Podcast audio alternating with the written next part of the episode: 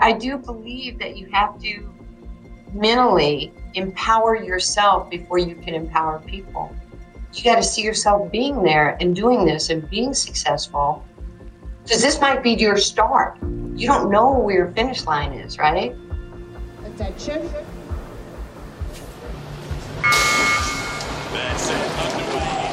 And the crews blast off on the start. Early leaders in this boat coming from Denmark over there in lane three, though. On yeah. screen there, we have the Danes who are in the lead at this stage. Ida Jacobsen, the 23 year old, in the stroke of that boat. Was in the under 23s last year. Just missed out on a medal in the Danish four. Finished fourth in that event. But uh, Ida now in a really strong crew, and you can see why. My name is Ida Götz Jacobsen. I'm a member of the Danish national team in rowing, and I have been for two years now. Ida grew up in Denmark and has been rowing for 12 years now. While many athletes start a sport because their mom or dad played it or it runs in the family, according to Ida's mom, Ida got into rowing on her own. There are many things that I'm proud of about Ida. She chose the sport on her own. We're not rowers in my family, or my, my husband and I are not rowing, but it wasn't something that we were sort of aware of that as a sport that we encouraged her to, to go into. And, and so she found out herself through friends and, and that she wanted to do this. And it very, I think it became apparent quite quickly that she was talented. Doing this on her own, I think, is something that I admire a lot. In 2013, Ida got a taste of success in the Junior World Championships, where she and her team received their first medal. And she's been climbing the ranks of competition ever since when I was at the Junior World Championships with one of my best friends called Matilda, who's still one of my best friends, and we won a bronze medal. And we were both from the same club in Denmark. We were a lot smaller than the rest of the field. She's she's now a lightweight, and I'm I'm not very tall for a heavyweight rower, which is I, I don't like to use that as an excuse. But at the time, it was just we look kind of as the odd ones out and just the fact that I think being you know a junior rower and it's all so big and there's a lot more nerves on because you haven't tried this sort of intense setting before but it all came together and we got a bronze medal and we were just thrilled and I still remember that sort of feeling of getting the chills and I still get the chills when I talk about it because it was so much fun. Ida's a very well-rounded person. She's dedicated and ambitious in both school and sport but she's also artistic and has a wide range of interests. I think one of the things that stand out in my mind when meeting Ida the first time was uh, her openness and also the flair she had for, for the sport and how dedicated and ambitious she was. Uh, that was something that was really appealing for me as well. And we could basically talk about everything. This is Ida's boyfriend, Samir, who's also a student in Copenhagen, where Ida is studying security risk management. Ida and Samir share an interest in political science and current events, but she also has an interest that Samir admits he knows nothing about. I know it sounds kind of weird, but uh, she has uh, not a fetish, but she's kind of uh, yeah interested in, in cheese in general, like all kind of all kind of cheese. You have to cut the cheese in a proper way and all the all that kind of things. So I, I've tried like one time when I didn't actually know how to cut it, so I did it just the way that I found intuitive but she was kind of quick to comment on it.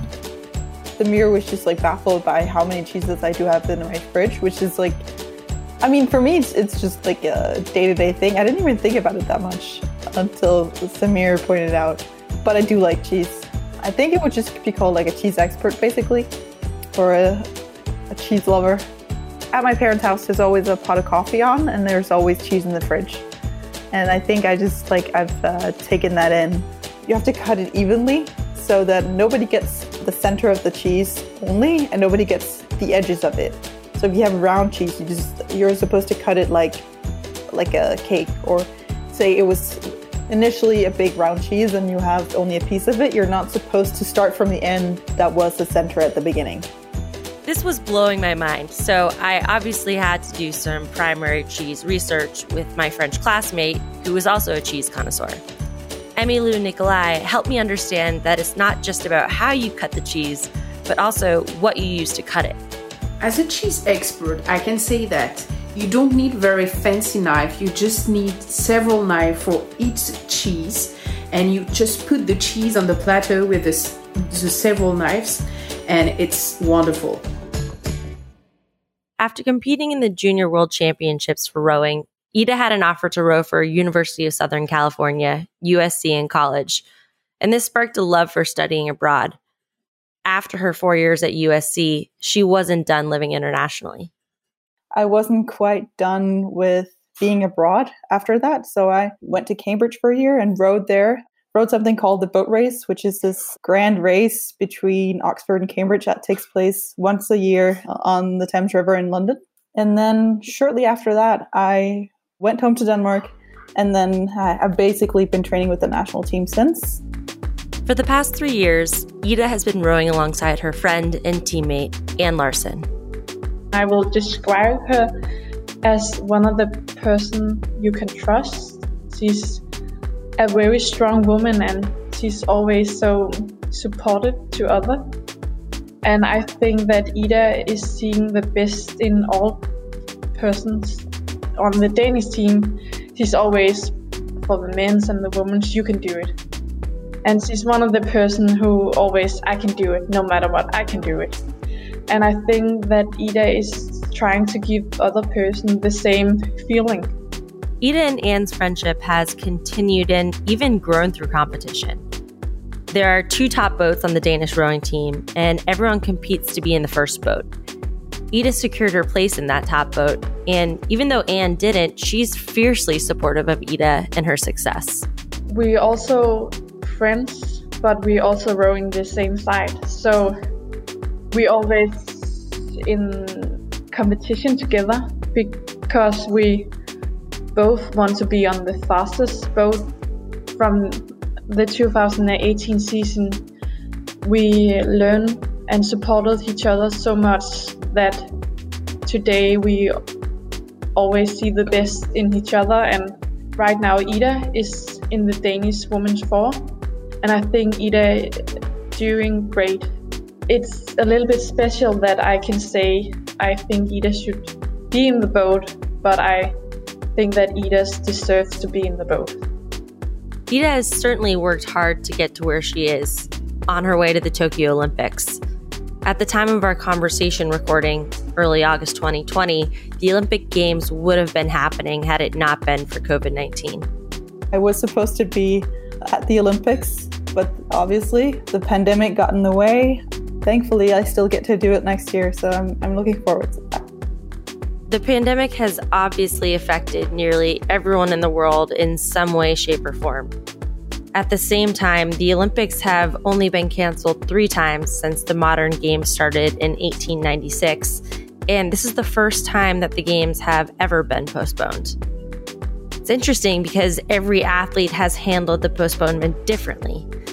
And for Ida, the rescheduling made her question her identity and even purpose.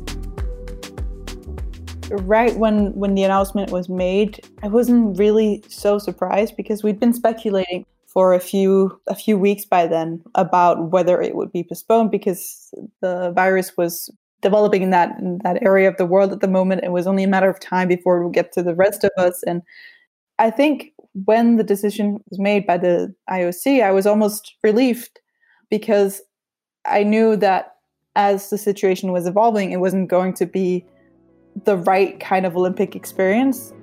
It was also being questioned whether there was they would be able to hold it with spectators, which was obviously also changed the whole Olympic experience and the fact of not potentially having you know my, my family there to support me was just also a bit odd to think about so we were away on um, training camp when when the decision was made. So i was just sort of like in in the zone training and just saw this as an opportunity to just get better basically and just train a whole lot. That was fine for about a week. And then reality hit and i got tired. Just the, the fact of physical fatigue where you have to have to pull yourself up and, and really grind on, even if you don't feel like it, that's when it gets tough because that's when it all feels kind of hopeless. I find that my motivation in those times just oscillates so much. it just gets so much harder, a lot harder than it has been in previous years where we've had, you know, a World Cup coming up in, in two weeks. So of course you can pull yourself through this. And it's only a matter of a few days or weeks you get some time off. And right now it just seems like a long training period that's mentally extremely tough. Most of us are struggling with working or studying from home, but we don't have the added pressure of trying to stay in peak shape for an opportunity they may never have again. The games come every four years, so this postponement has major implications on the aging or phasing out of athletes.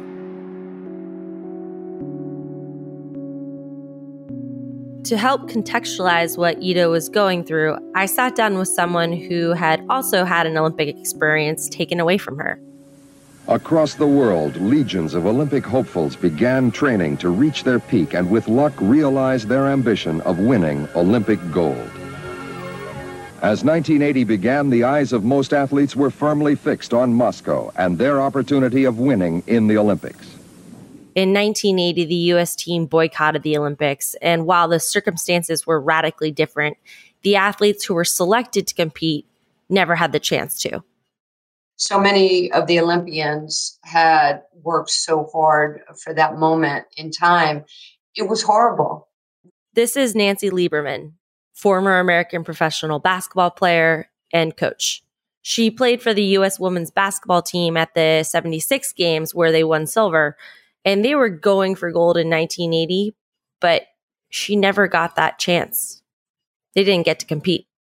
We kind of knew what was going to happen but until you watch the president say that, you know, we're going to boycott the Olympics because, you know, Russia, sports in Russia was one of the big things that they worldwide had to hang their hat on.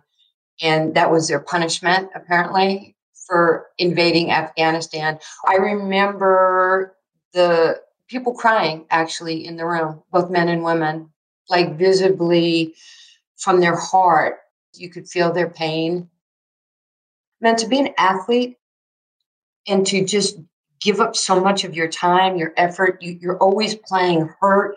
You're never perfect because you're, you're, you're pounding your body into places that the normal human being does not understand. You're always playing in pain on some level.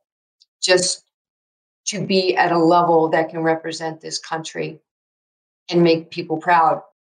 You know, I try out for me, but I play for you. Ida and Nancy's descriptions help us non Olympic athletes understand a bit more about how this time may feel for them. But the pandemic isn't just stretching the, the mental fortitude of our athletes, it's affected the emotional and mental health of people around the world.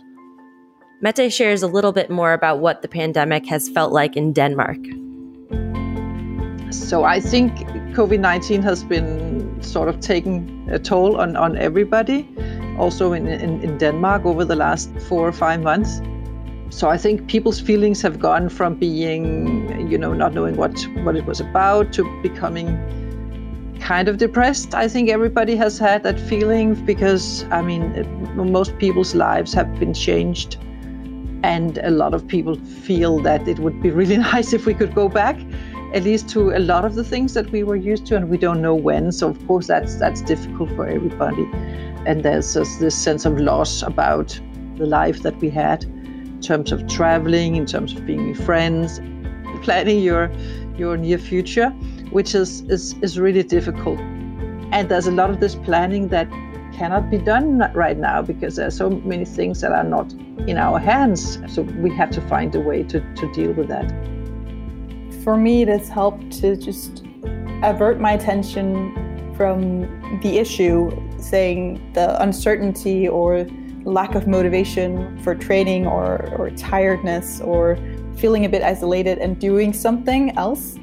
Saying, right, I'm going to leave that, put it on the shelf for today because I can't do anything about it, and then try and do something else, try and, and distract myself. And even if the possibilities of doing something else or averting my attention are limited because of the pandemic. I've just found it extremely helpful to sort of do something else and talk with friends and family, even if it had to be with some sort of social distance, but at least reach out, do other things, find new hobbies, can go for a walk and just saying, I can't do anything about that right now. Tomorrow, have, have a look at it again. The same with training. If I can't get through a workout and I've tried and I've tried, then just leave it and maybe tomorrow you'll get through it and then you'll have so much more energy in doing that.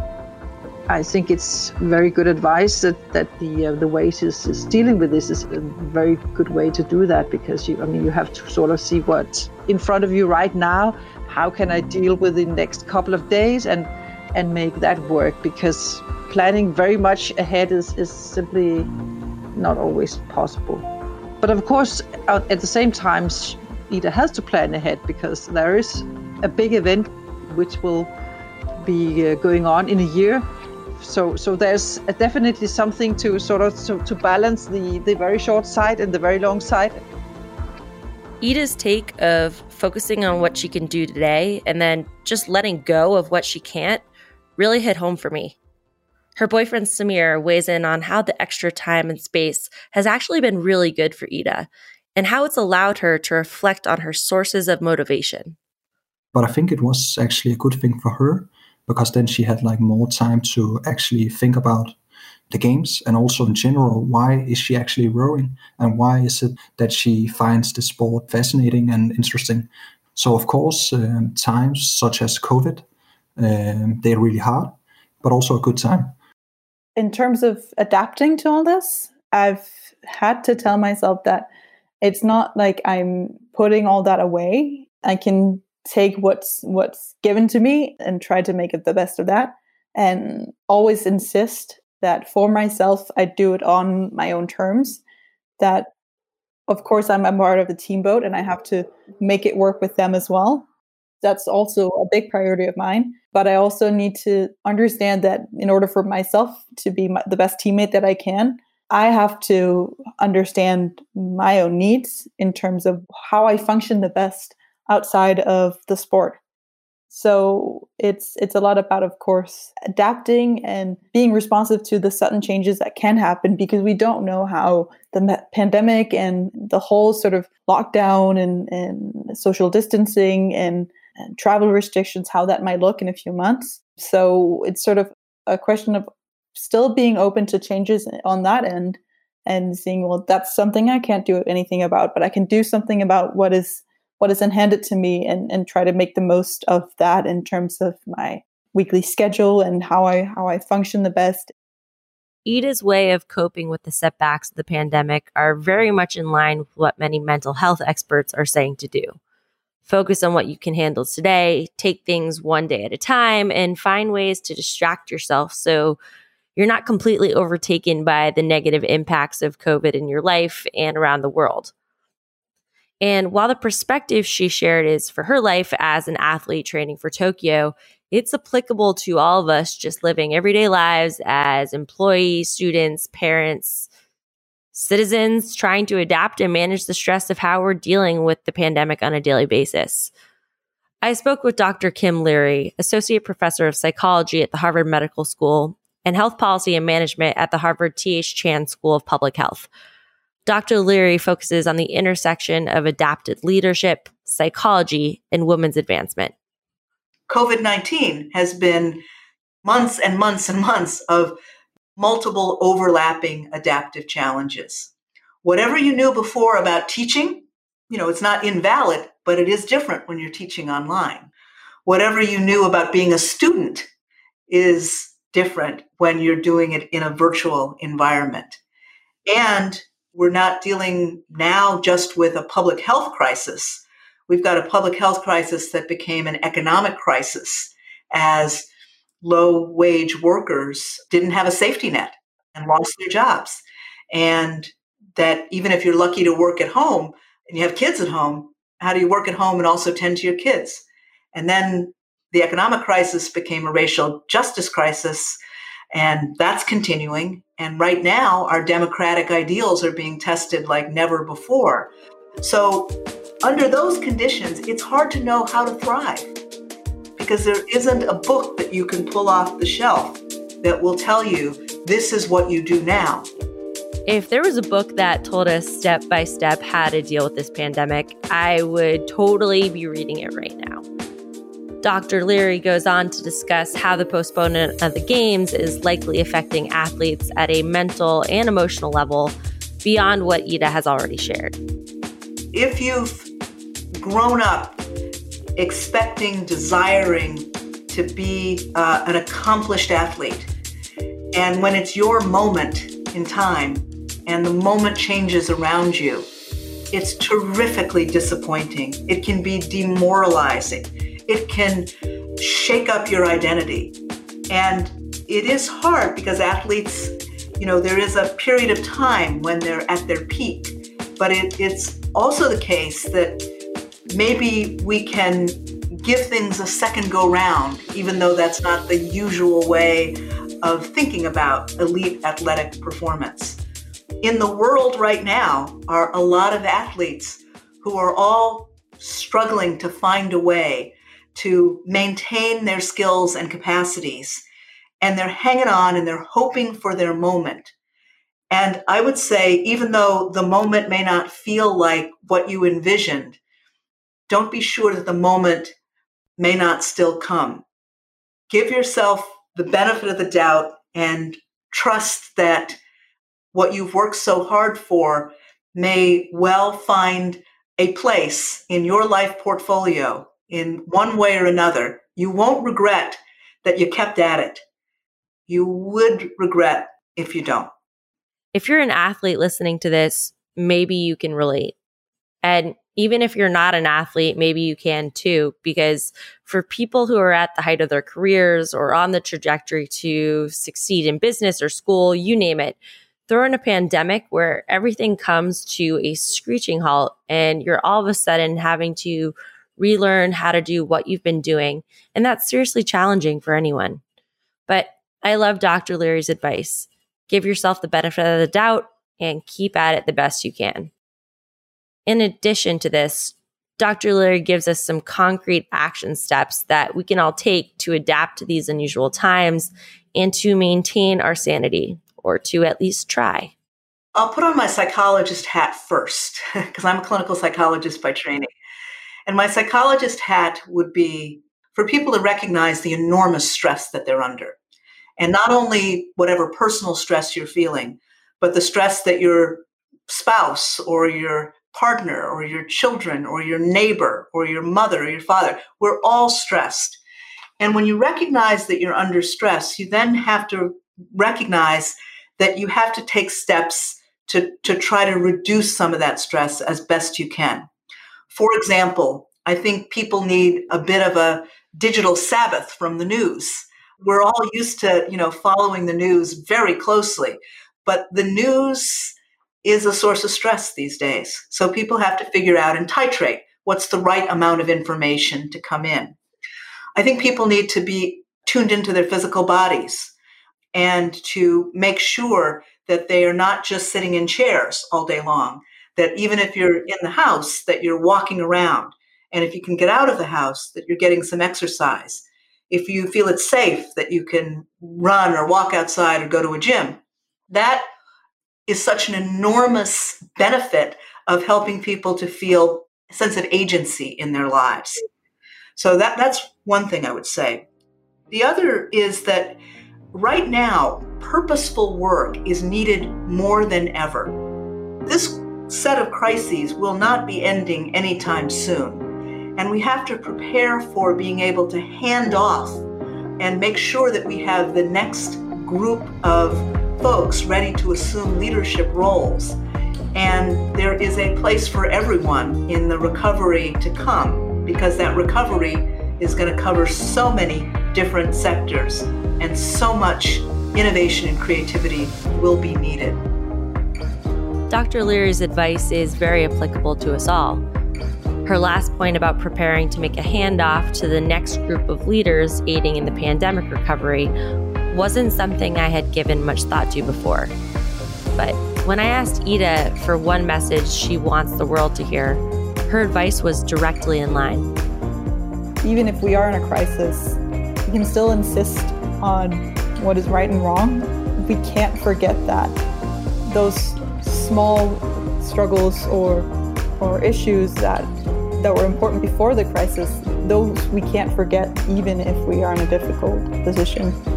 This pandemic affects all those those people who might have just gotten a seat at the table before the pandemic hit and now we're all talking about life or death and health and economic turmoil and the stress that it is causing our world society.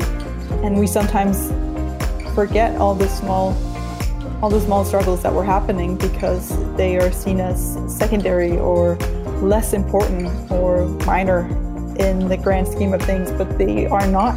And in fact, this time can be a moment for us to reflect on all the things that we could be better at addressing and solving.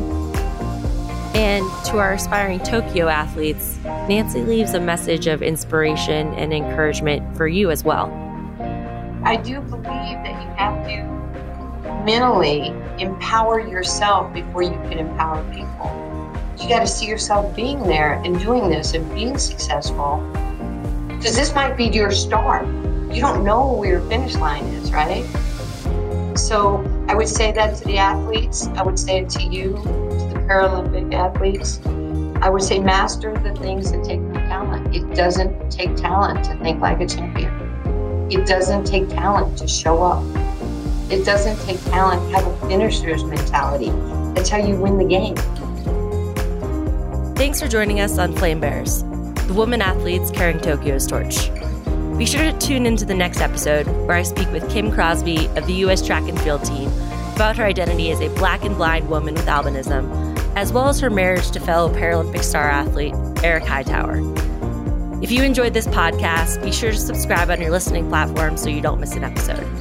And while you're at it, please leave us a review. We'd greatly appreciate it. Lastly, massive thank you to my Harvard iLab mentor, Dino, for his ongoing support and advice. We'll catch you on our next episode of Flame Bearers.